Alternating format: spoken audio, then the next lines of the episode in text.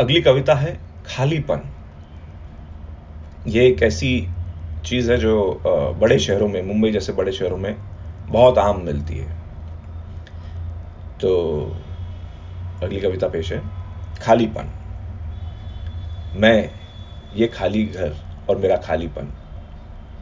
घने इमारतों के इस जंगल से घिरे हुए हैं।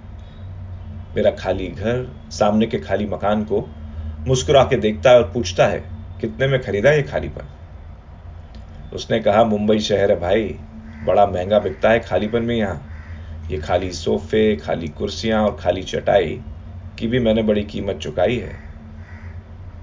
घर के सूने कोनों से बचने के लिए, भरे शहर में जब निकला तो भरी गलियाँ थीं, कूचे थे, भीड़ थी, लोग थे और बहुत से चेहरे, पर उन सब पर खालीपन था। उस भीड़ के अकेलेपन से बचकर जब घर पहुँचा और एक खाली सांस ली ही थी कि उसका फ़ोन आ गया। पूछने लगी, क्या कर रहे हो? मैंने कहा, कुछ नहीं, बस खाली बैठा हूँ।